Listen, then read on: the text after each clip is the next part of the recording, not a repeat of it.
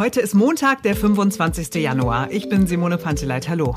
Und ich bin Marc Schubert. Es ist genauso ein Treffen, von dem nicht nur Verschwörungstheoretiker sagen würden, da sitzen die mächtigsten Menschen der Welt und entscheiden über die Geschicke der Welt. Das Weltwirtschaftsforum oben in den Schweizer Bergen in Davos fängt an. Warum gibt es das eigentlich und wozu ist es da? Ein Polarwirbel macht noch keinen Winter. Oder doch? Seit über einer Woche klingen die Schlagzeilen total dramatisch. Der Polarwirbel wird kollabieren. Jetzt ist er angeblich zusammengebrochen. Jetzt kommt die große Kälte. Wir lassen uns nicht verrückt machen, sondern wir fragen einfach jemanden, der sich damit auskennt. Und wir schauen auf die, vielleicht können wir es so nennen, Offenheit, die sich der thüringische Ministerpräsident geleistet hat. In der neuen Clubhouse-Chat-App war der linke Bodo Ramelow ganz ehrlich, er war ganz er selbst. Er wäre es vielleicht besser nicht gewesen, denn so will man wirklich nicht regiert werden. Jetzt beginnt ein neuer Tag. Wir sind in den 60er Jahren. Die Welt ist aufgeteilt in Ost und West, in Kapitalismus und Kommunismus. Studenten und Bürgerrechtler sorgen auf beiden Seiten für Aufruhr. Der Vietnamkrieg wird zum Spaltpilz und in Woodstock werden neue Töne angeschlagen.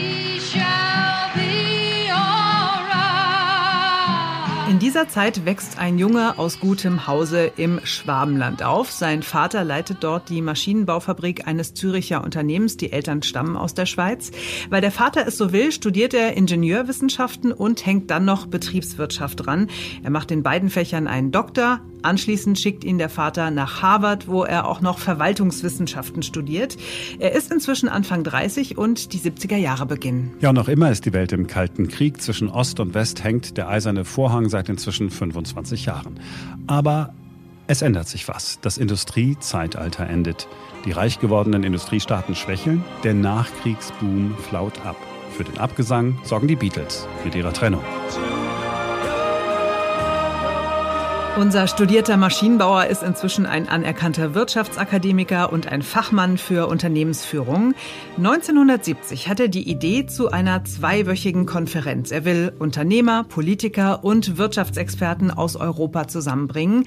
Gemeinsam sollen sie Wirtschaft neu denken. Unternehmen sollen nicht mehr nur Gewinne für die Aktionäre bringen, sondern auch die Welt drumherum bereichern. Er beruft sie ein in einen kleinen Ort in den Schweizer Alpen mit einer Bergkulisse, die alles in den Schatten stellt, nach Davos. Als ich das Forum gegründet habe, war die Schweiz ein idealer Standort, weil wir hatten den Kalten Krieg und es brauchte eine neutrale, unabhängige Plattform. Wir haben also im Grunde genommen in der besten Art und Weise den Geist der Schweiz weitergetragen. Das ist Klaus Schwab, unser Fabrikdirektorsohn. Er ist der Vater des Weltwirtschaftstreffens. Begonnen hat es 1971 mit dem European Management Forum. Dass die Konferenz zu einem alljährlichen Treffen wird, ist da noch gar nicht geplant gewesen. Ich habe damals an für sich gar nicht vorgehabt, das zu meinem Lebensinhalt zu machen. Ich hatte schon eine gute Karriere in der akademischen Welt und äh, auch in der unternehmerischen Welt hinter mir. Aber dieser Gedanke, dass man Plattformen des Dialogs bilden muss, nicht nur um sich zu unterhalten und auszutauschen, sondern auch um gewisse Initiativen wirklich weiter zu verfolgen, das hat mich dann zunehmend fasziniert. Und es wurde schwieriger und schwieriger, noch irgendeinen anderen Lebensinhalt zu bestimmen. Zumal ich wirklich in dem, was ich tue, meine Lebenserfüllung gefunden habe. Schon während der Konferenz wird den 500 Teilnehmern klar, dass daraus etwas Regelmäßiges werden muss. Schon im Jahr drauf trifft man sich wieder und Klaus Schwab bleibt dran. Das Treffen wird größer und größer. Mitte der 80er ist es eine weltweite Plattform, wo nicht mehr nur die Wirtschaftsprobleme diskutiert werden. Es geht dann auch um soziale Probleme, um globale Ungerechtigkeiten und um Umweltschutz. 1987 dann benennt er sein Treffen um in Weltwirtschaftsforum. Heute ist das genauso wichtig wieder, weil wir in einer neuen, sehr konfliktreichen Welt leben. Ich glaube, dass die Schweiz wieder eine ganz besondere Rolle spielen kann und dass wir in diesem Rahmen auch unseren Beitrag leisten können. Und je bekannter das Treffen wird, desto lauter werden die Kritiker. Es wird Kapitalismusgipfel genannt, Elitentreff oder Bonzen-Meeting. Die Treffen werden immer wieder von Protesten begleitet. Raus differences between the rich people. This is here the gathering of the in Africa and from Europe and all over the world. In Davos, you have small clubs of ministers and CEOs from companies who try to decide for the rest of the world. We're saying no to these kind of uh, maneuvering and negotiations. Die Kritik an sich ist ja nicht falsch. Es ist ein Treffpunkt für die Reichen und Mächtigen. Im vergangenen Jahr zum Beispiel sind 19 Milliardäre eingeladen gewesen, gepaart mit den wichtigsten Regierungschefs der Welt. Aber Klaus Schwab glaubt an seine Idee, die Welt ein Stück besser zu machen. Man sollte nie zufrieden sein mit dem, was man erreicht hat. Aber ich glaube, wir haben doch kleine Schritte vorwärts gemacht in vielen Bereichen. Wir haben die Welt besser erklärt. Wir haben neue Begriffe geschaffen wie soziales Unternehmertum. Wir haben bei vielen politischen Prozessen irgendwie als Geburtshelfer gewirkt. Wir haben aber auch konkrete Initiativen geschaffen, die einen Einfluss hatten auf das Leben von Hunderten von Millionen von Menschen. Ich gebe als Beispiel die Global Alliance for Vaccination and Immunization, die es ermöglichte, Hunderte von Millionen von Kindern gegen äh, die normalen Tropenkrankheiten und so weiter zu, zu impfen. Dieses Impfprogramm ist vor über 20 Jahren gestartet. Inzwischen sind 760 Millionen Kinder gegen Krankheiten geimpft worden wie Diphtherie, Tetanus, Keuchhusten und Gelbfieber. Finanziert wird das Programm von Regierungen weltweit und von privaten Geldgebern, also von den Reichen und Mächtigen. Mit Corona ist das Impfen jetzt zurück auf der Tagesordnung von Davos. Heute beginnt das nächste Treffen, zum ersten Mal nur virtuell.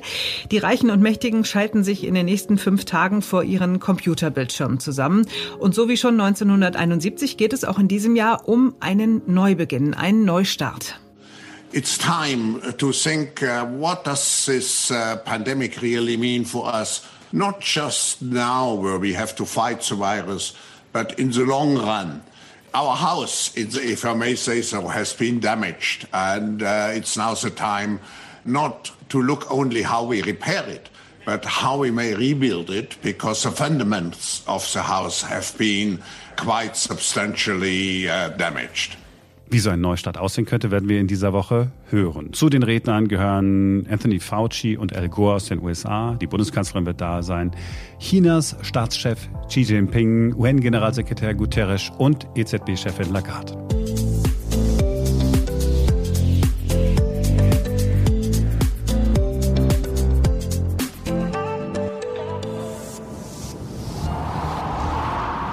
Bis vor ein paar Tagen war uns wohl allen nicht klar, dass da oben, also da ganz weit oben im Norden, etwas existiert, was wirklich den Unterschied machen kann für uns hier unten.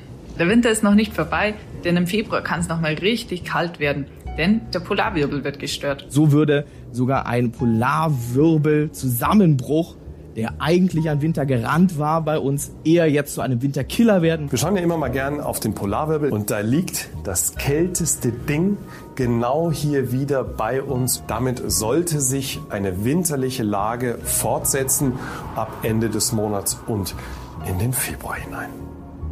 Ein Polarwirbel, zig Meinungen von Wetterexperten. Wird es jetzt unfassbar kalt oder genau das eben nicht? Stehen wir vor einem Wintereinbruch oder auf gar keinen Fall? Fragen wir einen Meteorologen, der uns das ganz entspannt mal alles aufschlüsseln kann. Alexander König, Meteorologe aus Hamburg, macht es so einfach wie möglich. Schönen guten Morgen, Alexander. Ja, schönen guten Morgen. Kannst du mir so einfach wie möglich erklären, was dieser Polarwirbel wirklich ist? ich fange mal so an. Über den Winter ist es so, dass sich äh, über dem Nordpol sehr, sehr kalte Luft sammelt. Also überall dort, wo die Sonne im Winter gar nicht aufgeht, da sammelt sich die kalte Luft in einem Wirbel und diese kalte Luft wird abgeschlossen durch ein Starkwindband, bleibt also in der Regel dort oben. Wenn jetzt dieser Polarwirbel allerdings gestört wird oder sich auch teilt, dann passiert Folgendes, dann kann die kalte Luft an manchen Stellen eben in Richtung Süden ausbrechen. Das passiert mal über Nordamerika, über Asien oder eben mal über Mitteleuropa. Und dann kommt eben die sehr kalte Luft auch zu uns.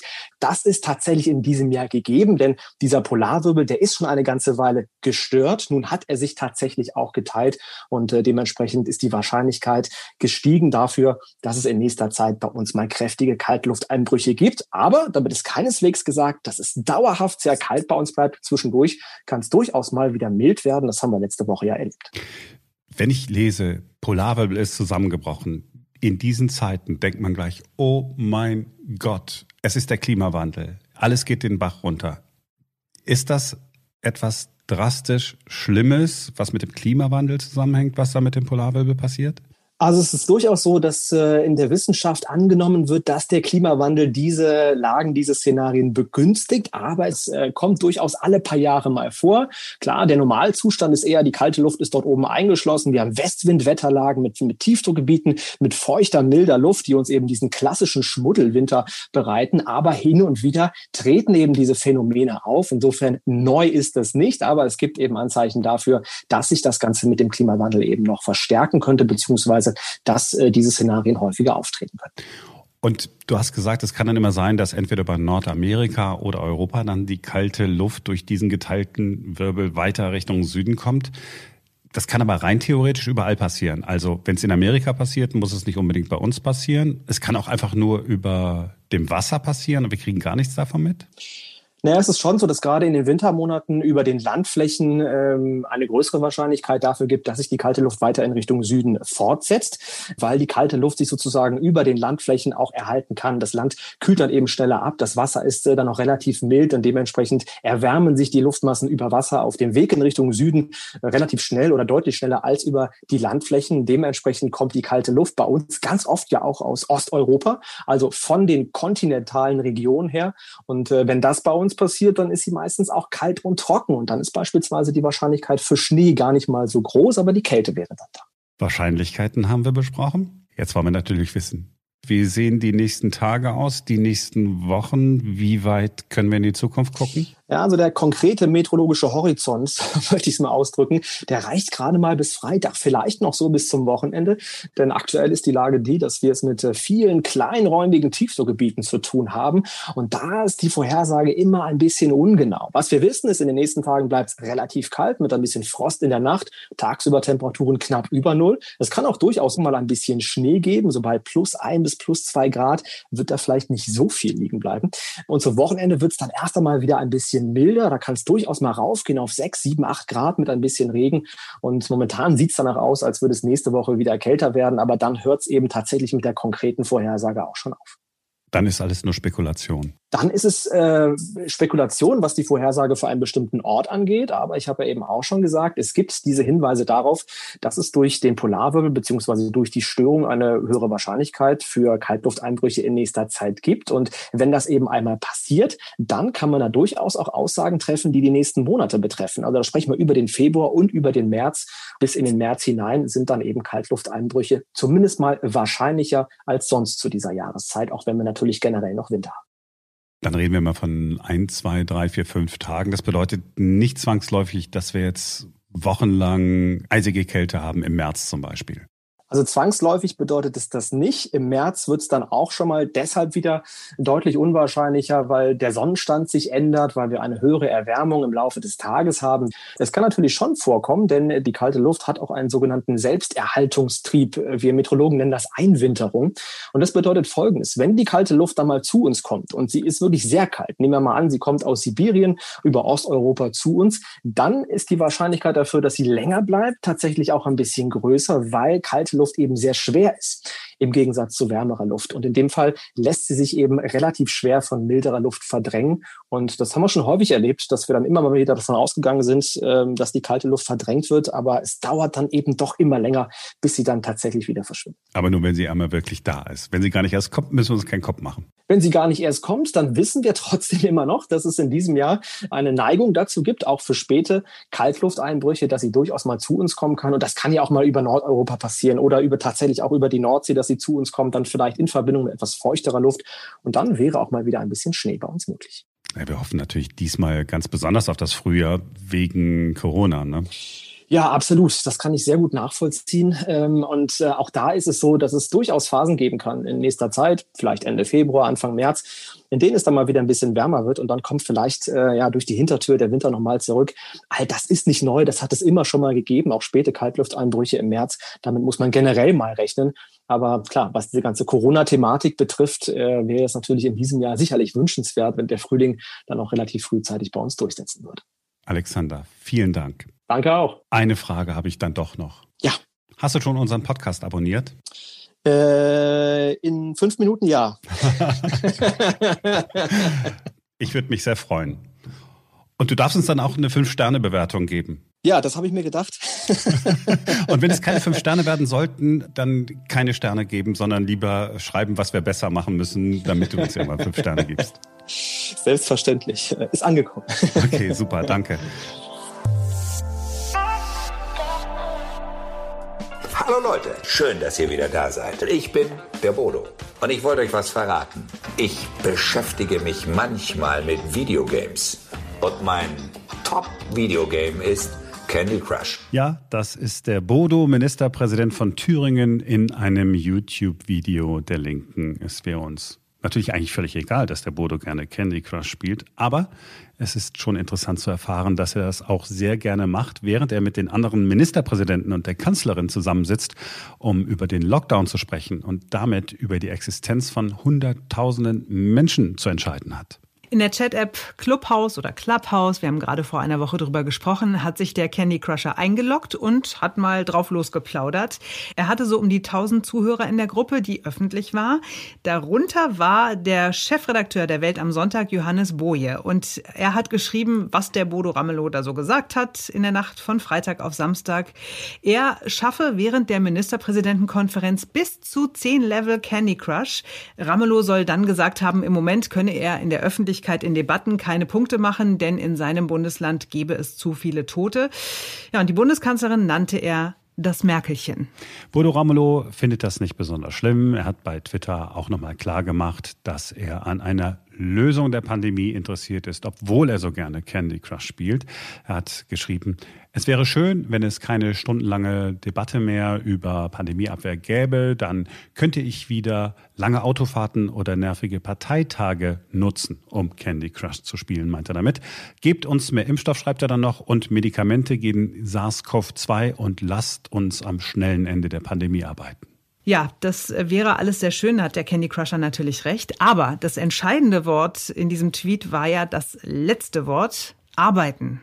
Was ist wohl los, wenn irgendein Chef seinen Mitarbeiter dabei erwischt, wie er während der Arbeit am Handy zockt? Der Mitarbeiter würde vielleicht rausfliegen und die Arbeitsgerichte würden dem Chef vermutlich auch noch recht geben. Mhm. Man kann das Ganze natürlich auch anders sehen. Wenigstens war der Ramelow ehrlich. Andere hätten es vielleicht gemacht, aber dann nichts gesagt. Und vielleicht, wenn wir noch was Gutes suchen an dem Bodo, dem Ramelow, dem Candy Crusher oder wie auch immer man ihn nennen will, es ist ihm tatsächlich zugute zu halten, dass er nicht gesungen hat. Philipp Amthor, der CDU-Mann aus Mecklenburg-Vorpommern, das war der, der mal die große Hoffnungsfigur der CDU war, der hat gesungen. Bringen frohe Kunde, Geister ungesehen. Es soll das Pommernlied gewesen sein, das er da angestimmt hat bei Clubhouse oder Clubhouse. Um wen bringen frohe Kunde. Ja, das ist doch mal ein versöhnlicher Schluss dieses Podcasts. Schön, oder? Ja, man ist richtig froh, dass es vorbei ist, oder? Wir sind morgen wieder für euch da, dann vermutlich ohne singende Politiker. Daumen drücken. Wenn ihr aber Lob oder Kritik äußern wollt, könnt ihr gerne jederzeit machen. Per E-Mail an podcast.einneuertag.com. Empfehlt uns weiter, wenn ihr wollt. Und wir freuen uns über eine positive Bewertung bei Apple Podcasts. Bis morgen, dann ist wieder ein neuer Tag.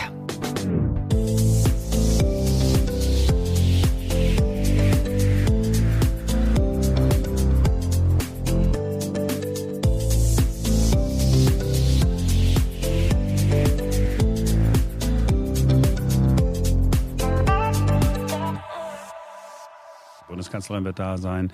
Chinas, Chinas, Chinas Chatsche. Chinas Staatschef Xi Jinping. ich glaube, das hat man mir extra dahingelegt. Ich kenne auch meine Freunde. Ah, und du hast da Mark dran geschrieben. Stimmt, stand da vorher nee, da stand, da stand gar nichts. Da stand einfach gar nichts. Deswegen habe ich. Ah.